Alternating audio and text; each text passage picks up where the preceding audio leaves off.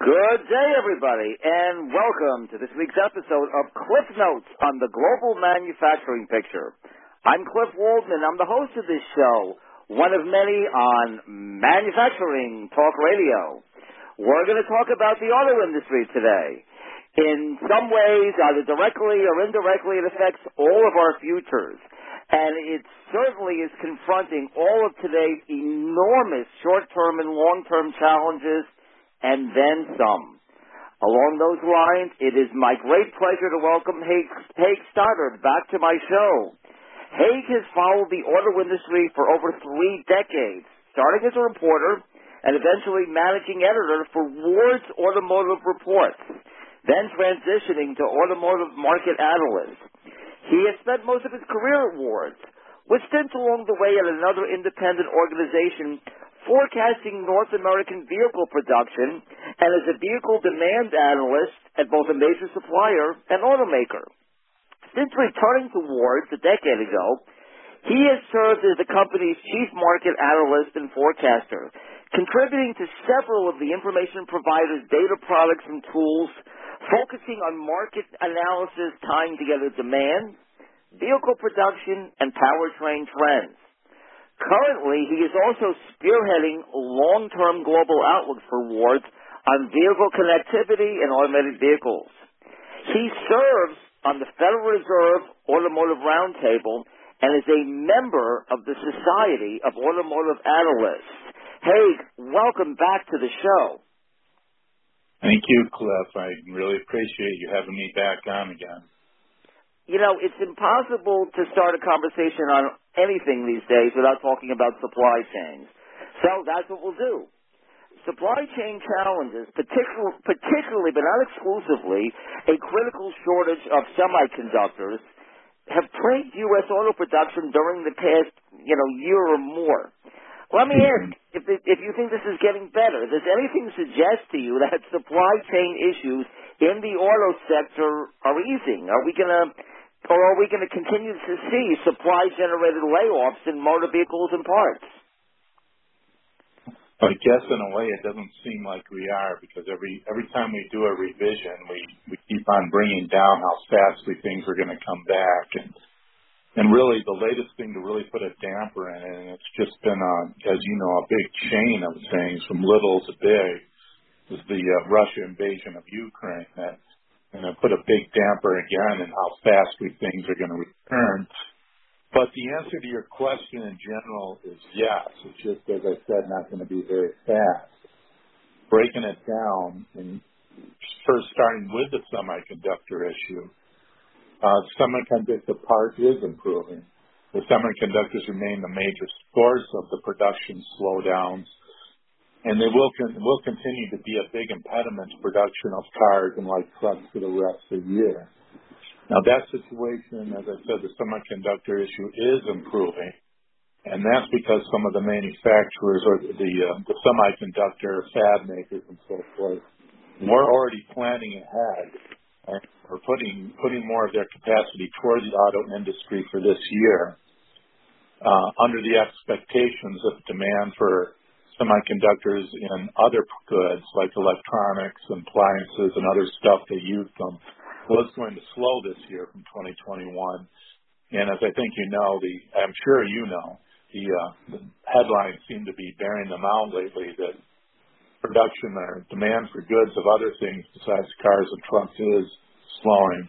So they made a good choice on that. So the semiconductor part is improving, and that's the good news. And that means production, we do see production slowly increasing and getting better. It's the it's the other issues in the supply chain, of which there's a whole bunch of them, um, that are keeping things from getting much better. That, that's going to be the real drag for the rest of this year, and maybe into next year. As long as the sem- but as long as the semiconductor shortage is improving, we do see, see things get better. So looking at it, uh, just to put a little bit more drilling down to it, we do, as I said, we see production improving significantly. Actually, in the second half of this year for North America in total. Um, we don't see the levels resuming till pre-pandemic like or 2019 levels until sometime in 2023. But uh, just to go into some uh, hopefully not boring detail to set up what I'm going to say next about remember about 80% of the vehicles sold in the U.S. come from plants in North America, U.S., Canada, and Mexico.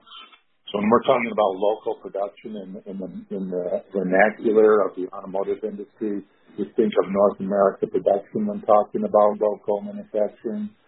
However, looking at the mix of vehicles, when you look at the manufacturing footprint, we actually see that the footprint of the kinds of vehicles that are being produced and so forth, the vehicles that in some cases manufacturers are choosing to produce over others because of having to make a choice based on supply chain limitations. It's actually favoring the U.S. plants, and we actually see the U.S. in terms of light car and light truck production getting back to pre-pandemic levels in the second half of this year. I think the. Go ahead, please. No, I was going to say, I'm forgetting what the next part of your question was. Well, let's let's push this out. Let's push supply chains out into the the crystal ball, so to speak. Generally speaking, massive global supply chain problems are have been generating discussions of fundamental changes in supply chain management. Some are predicting that we're going to see, and this is becoming almost an old argument already. Some are predicting that we're going to see fewer globalized supply chains and more regionalized supply chains. What do you see for autos? Do you see you, the U.S. auto industry supply chains changing in a fundamental way as a result of this period? No, I, I would say as a as far as a fundamental change related to ge- you know sourcing geographically, know, I think the short answer to your question is yes, there is going to be a, a more local sourcing and probably the pandemic and, and what happens, particularly the semiconductor example, is going to push it more that way. And certainly the, the, the politics of the country right now, whether it's Democrat or Republican, are certainly pushing more toward, even more than normal, toward local sourcing. But I think what's happening, and, there was already some increase in local sourcing and a move toward more local sourcing, including producing more vehicles in North America, the U.S. with the local market was happening before the pandemic. I think that was already happening. That will continue. What I don't see based on the current current supply chain, or I'm thinking of the traditional parts that that were the industry is still producing that they have been making basically for over 100 years. I don't think there'll be a a fundamental change in that. There'll be some increased sourcing on those things, but not what I would call a tidal shift. I think there is going to be a reassessment in some cases that it's better for the supply chain flow to have some more parts and components done locally and critical items like semiconductors and so forth, which we already know there have been commitments on to increase capacity in the U.S. for. Um, philosophically, I don't think there's going to be a move away from, say, just-in-time delivery. I think it's going to just be done more or attempted to be done with a little more wisdom, as in it's going to be it'll be smart to certain parts or components and materials. It'll be smart to do more stockpiling that. So I think it's going to be more of a case of spreading out the source, you know, making sure there are backup plans. So that is going to that will mean bringing more parts to North America. But what I really think of and what what we need to watch, and I think where the fundamental change on a regional basis to happen is going to be in the long term. And that's mainly going to happen in conjunction with the shift to production of more electric vehicles and also more vehicles, gasoline powered uh, IC or internal combustion engine vehicles as, as they increase their technology from more what we call ADAS or advanced driver assistance systems. You know, the more they get higher tech on them, the more we're going to start seeing more of that regional kind of sourcing for those kinds of things. But I think that's the kind of thing we're not going to start really seeing a significant or tidal shift on. Probably it's starting to happen now, but probably in about four or five years, we'll really start to see the significance of that. But I would just say, just to keep it, to extend the thought, you know, we're talking about, we're already seeing some announcements on it, like battery plants and, and semiconductors and so forth, and things related to those, production of batteries, electric, electronic-related parts, and so forth. When I'm thinking of a fundamental change and whether or not we're going to see a big change in the regional sourcing, it's it's what's going to happen to all, the, all these OEM and supplier plants that are building, forging, forming, assembling parts, and so forth. They're basically you know, for internal combustion engine vehicles. You know, for someone, a lot of that is where the, that's where the fundamental change is going to happen is because a lot of that is going to be going away. And we're going to really be seeing that at the ground level, probably in about four or five years, but maybe some, some early inklings of that within the next two or three years. All right. Well, you know, switching a little bit now, auto sector pressures are certainly also coming from the demand side. Let's, uh, and that's for let's first talk about everybody's least favorite subject right now, which is the surge in gas prices. Is there any measurable sense in which this is starting to affect auto demand in the U.S., actual auto demand from the surge in gasoline prices? Let's say there is nothing that just sticks out in the in the data right now related to gas prices and whether or not they're really crimping demand. And the basic reason for that is that inventory of vehicles is still so low in total and all the way across you know, all the segments or groupings the way you want to look at it. There just isn't enough volume. Everything pretty much that's being built is still being sold. But I would say you know, if we were, if we go back to the beginning of the year and put inventory back, start the year with inventory at a normal levels and have production going normally forward, we would be running close even right now to probably 17 million annualized sales rates, where right now we've been running around the 14 million rate year to date. And I those 7 million rates are basically what we were running at in the five years leading up to the pandemic year of 2020. So I do see when you drill down on the numbers a little bit further, I do see possible indicators looking directly at the biggest gas guzzlers and that full-size trucks. I'm talking about what we call light trucks. And that's mostly big pickups, but it also includes like the big sport utility vehicles and vans. Since the beginning of the year, the market share of those vehicles has been down a little. Market share is around about 26%. It's not down a lot. The inventory has been rising for those vehicles faster than the rest of the industry. Or put another way, the inventory-to-sales ratio of those vehicles has been rising faster than the rest of the industry, but not very much.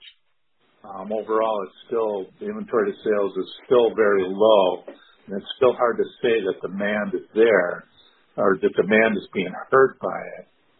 Um, I think a counterpoint to that could also be that it's you know, be a function of the industry is that it's focusing on production of those vehicles, or at least three or four that really depend on them. They're higher priced, and they make a lot more money.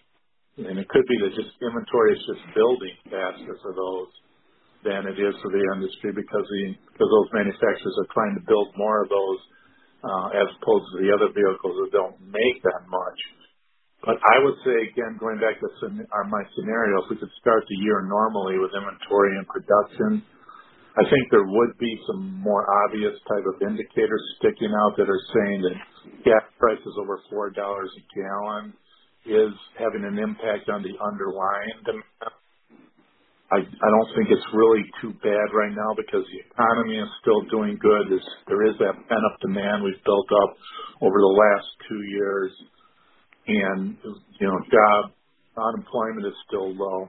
But if gasoline prices don't start lightening up, I think soon, relatively soon, I think that impact of uh, that demand impact on the negative impact on demand is probably going to start to snowball, and we might really be seeing start to see effects of it. And the way to watch, one way to watch that is to see what happens with retail incentives from the manufacturers if those start to come up, particularly for those big trucks or gas guzzlers. But I think that impact will probably start to snowball if fuel prices don't start to ease up soon. Now, that's a, actually that's a good segue into my next question. We're also, of course, dealing with uh, a period of a fairly rapid rise in interest rates, of course, affecting vehicle financing costs. How do you see the interest rate rise playing out in auto demand over, let's say, the next year or two? I think it will be a cap on growth because obviously the you know higher interest rates make monthly payments. That, for the most part, is the real way to judge uh, what it's going to do to a consumer's budget. How much is it going to take out of their monthly uh, their monthly uh, uh, ability to pay their bills? But I think there's going to be some cap to growth, or you know, and to a certain extent, there might be some other offsets like length of financing contracts. probably start will keep growing a little bit more, although that has its own negative ramifications for sales in the long term. With the with the pent-up demand there is, and as long as the economy continues to grow, whether it's, you know, slows down or or it speeds up and unemployment stays low, I think new new vehicle demand in general is going to keep growing. And so When you're taking into account that as well as the lack of inventory, I don't think it's gonna be a major inhibitor, at least in the next year or two. Um, I think it'll be marginal over the next two or three years.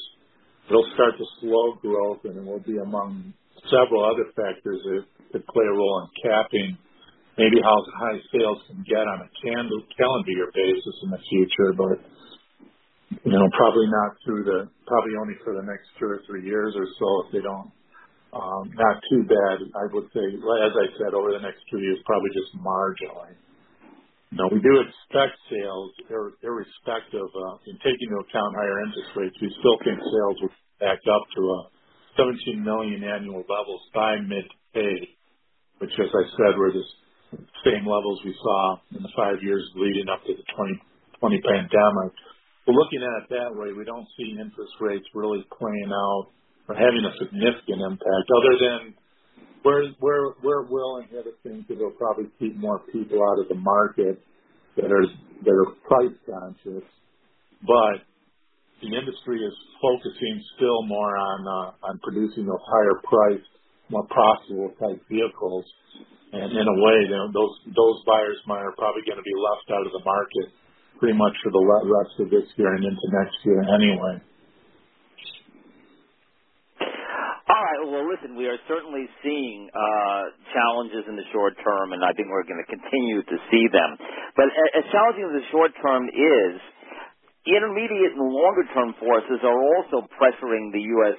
auto industry. Uh, let, let's start with a question that I think is, is probably on a lot of people's minds. If the work from home phenomenon really becomes permanent, and I think a lot of people expect that it will, I would imagine that the work from home phenomenon is going to impact auto demand. Uh, what's your view on this? I think in the long term, and this is all my, this is really just my personal view. I think there would be colleagues or peers that would disagree with me. In the long term, I think it's going to lower demand. You know, there might, and, and there, there might have been some actual kind of a short-term lift in demand because people in a way are you know, this is changing their lifestyles. And might want some people are going to want vehicles maybe that more match their new lifestyle. But I, you know, I think remote or, or teleworking, as I've heard some call it, I think the conference board might refer to it that way. I think it's going to keep growing. It was growing in the 20 years numbers I've seen leading up to the pandemic. It was just happening really slowly, and a couple of numbers even prior to the pandemic of the number of people working from home was pretty negligible. But obviously that accelerated in the last two years, and I think from what I've seen, coming out of this pandemic, maybe this year and next year, we're we're going to be settling on a number of 15 to 20 percent that'll be working from home, plus plus some that'll be working from home uh, two or three days a week versus maybe three percent prior to the pandemic. But basically it means that people will once they get their cars and they've settled into this into this new way of life, they're going to be, I think, overall miles driven is going to be less, and vehicles are lasting a lot longer. And you could uh, put an example out there: a family buying, say, a, a two or three row uh, large crossover, say like a Chevrolet Traverse, if they're putting, they might be putting, they'll be putting fewer miles on it. Vehicles today are lasting longer. You could probably buy that or a minivan, and it could it'll last you for ten, maybe fifteen years in good shape. As an example, so on the whole, I think it means less miles driven means a deceleration in replacement demand.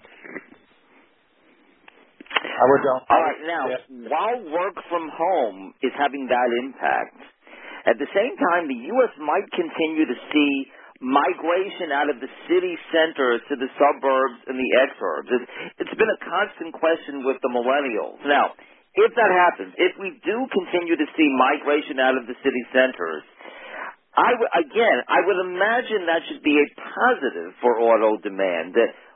What's your view on that? Yes, logically it should.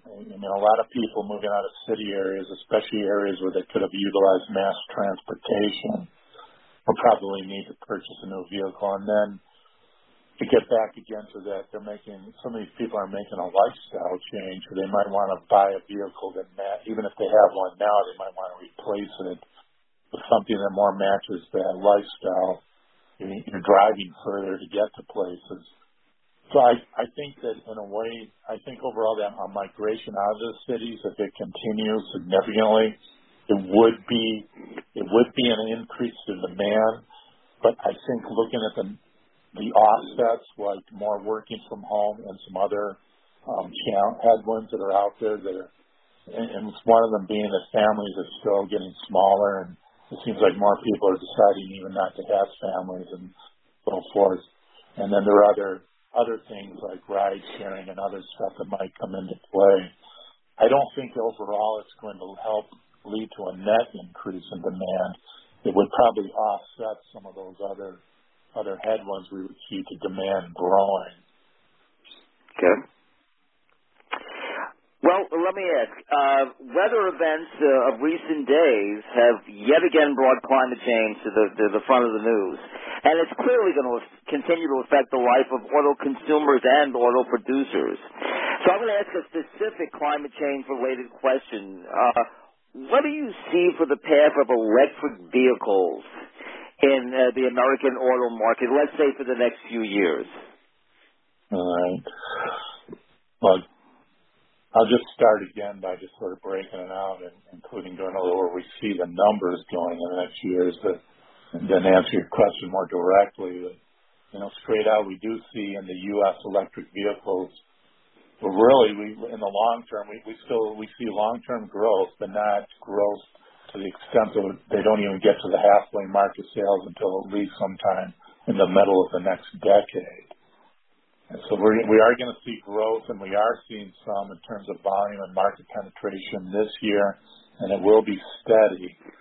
I would say the way to gauge whether or not they're getting better over time is just track sequential sales on a quarterly and annual basis. And Just again, to throw out a few numbers, we expect sales in the U.S. this year of 5% to be electric vehicles, 5% of all the of all the light vehicles sold this year. Year to date right now, it's about 4%, but we expect it to get higher. But As I said, probably not even get to 50% for another 12, 13 years, and that's if we don't have some other events like major economic recessions that might push programs back. But the you know, manufacturers are plowing ahead, and I think at this point it's already, it's almost really realistically too late to turn back. Uh, so I think it, it's already in the, I think in the in the works that electric vehicles and are going to happen. It's just how fast they're going to happen. Now, kind of more to more to what you're talking about with even the recent events with bad weather and and other things we're seeing. Yeah, I, I would say one thing that might accelerate that path to get there would be if we start seeing more climate change like catastrophes.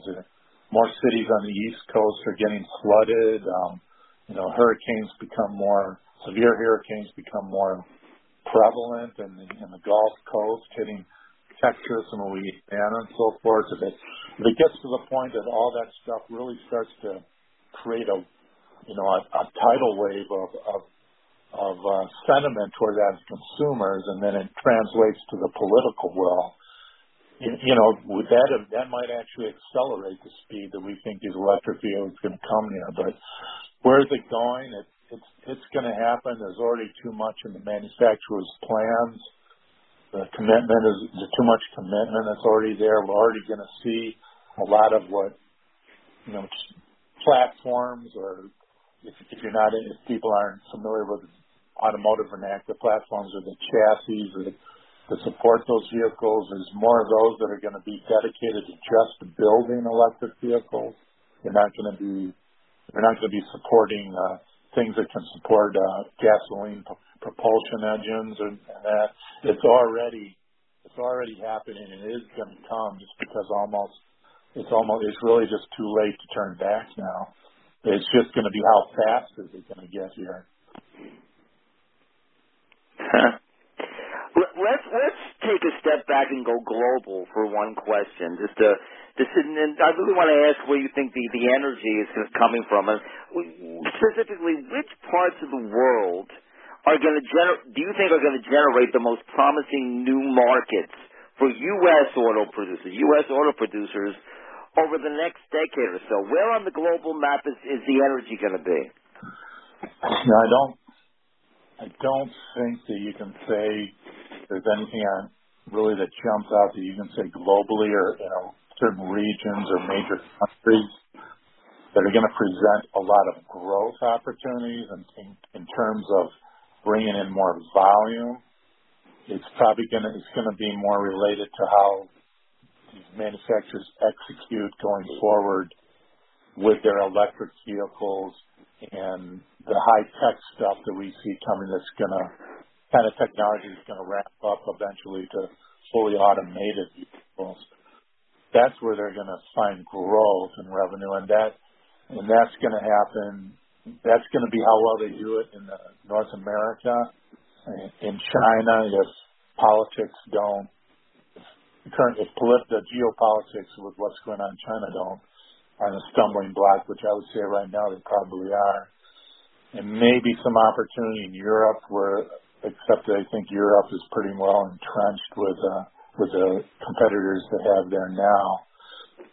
I would say just where, where there might be potential in the long run would be like, maybe like Mexico and South America, maybe in Africa, but that's that's if these countries can develop a stabilized state, can have more stable economies and start uh, long in the long term and, and fortify and you know improve their middle classes and so forth.